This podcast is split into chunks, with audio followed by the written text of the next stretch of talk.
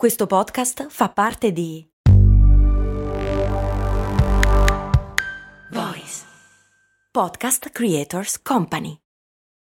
Apre un certo languorino.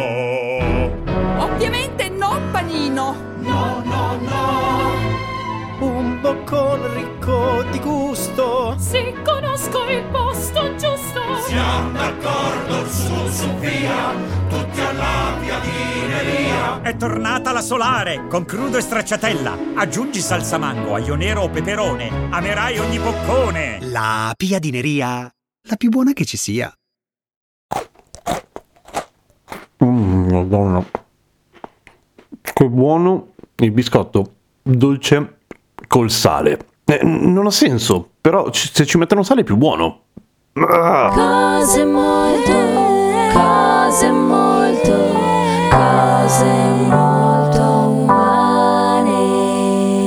Sostieni cose molto umane su patreon.com come Naomi, Florence e Silvia, le ultime iscritte a patreon.com slash cose molto umane. Grazie. Questa cosa del sale nelle cose dolci, mh, allora, mh, tendenzialmente in giro per il mondo non è una roba poi così strana, si usa da sempre.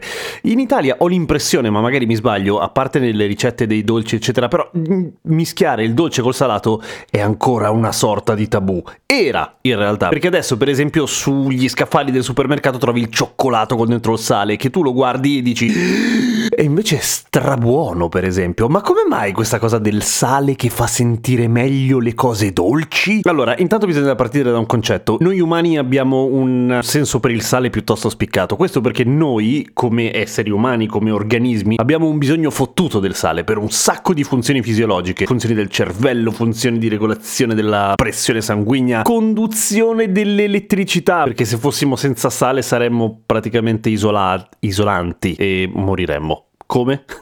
Male. Per cui questa cosa del senso del sale ci fa piacere le cose salate, un po' come quei paesi che non hanno abbastanza petrolio e hanno un senso per i paesi che ce l'hanno e quando sentono che c'è il petrolio da qualche parte gli scappa proprio di brutto di andare a portare la democrazia, avete in mente? Ecco, per cui tendenzialmente qualcosa di moderatamente ovviamente salato ci piace. Il sale da un casino di tempo nella storia dell'uomo è considerato un bene prezioso, tant'è che salario, guarda un po', viene proprio da lì perché i soldati romani venivano pagati in sale e narra la leggenda che piove governo ladro venga proprio da quella situazione lì, perché quando il sale si bagnava perché pioveva ti pagavano la stessa quantità di sale in peso, ma ovviamente il sale era meno. Ma questo non c'entra una mazza oggi. Il motivo di perché il sale ci fa sentire le cose più buone. È un motivo anche lì fisiologico, chimico in realtà, cioè il sale è un po' come se aprisse i canali delle nostre papille gustative e ci facesse percepire meglio i sapori. Anche il dolce? Anche il dolce, anche perché in cucina siamo abituati a vederli antagonisti, il dolce e il salato, ma in realtà non sono nemici, vanno abbastanza d'accordo. Al dolce sta sul cazzo l'amaro, per esempio, ma per dire, lo zucchero è meno efficace del sale ad abbattere il sapore amaro. È curiosa questa cosa, no? Siamo abituati a pensare il contrario, una medicina amara la prendi con un poco di zucchero e la pillola va giù, non con un, un po' di sale, forse perché comunque il sale è un attimino più potente, per cui un cucchiaino di zucchero un bambino lo gradisce, un cucchiaino di sale un bambino te lo tira in faccia e non ha neanche tutti i torti, a dir la verità, ma per quanto riguarda la potenza, fidatevi, è molto più potente, tant'è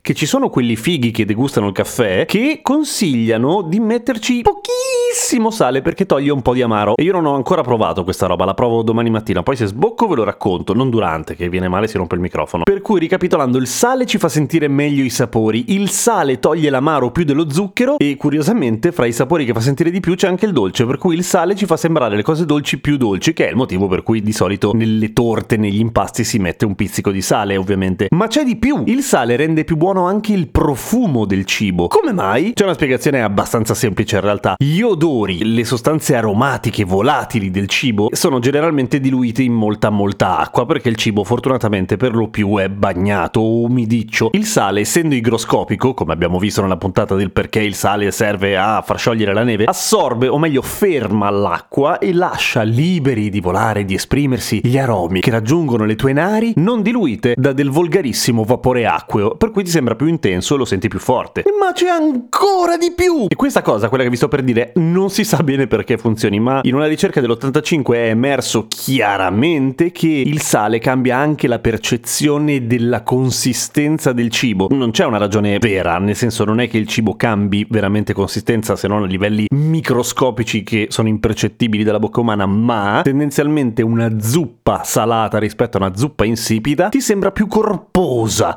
più... Ah. Per cui che figata il sale, usate il sale con moderazione, perché il sale può avere anche come tutte le cose al mondo, a seconda della quantità che ne assumi, tutta una serie di effetti collaterali, per esempio l'aumento della pressione. Tra l'altro c'è un'altra ricerca che dice che il nostro gusto per il sale, il nostro amare il sale, dipende molto dall'abitudine in realtà, nel senso che è vera quella cosa lì che noi abbiamo bisogno del sale per cui il salato ci piace, ma ce ne basta relativamente poco. Chi è abituato a mangiare salato in genere non è perché ha più bisogno di sale rispetto agli altri, è perché sin da bambino è abituato così. È un tunnel dal quale si può uscire. A domani con cose molto umane. Cose molto umane.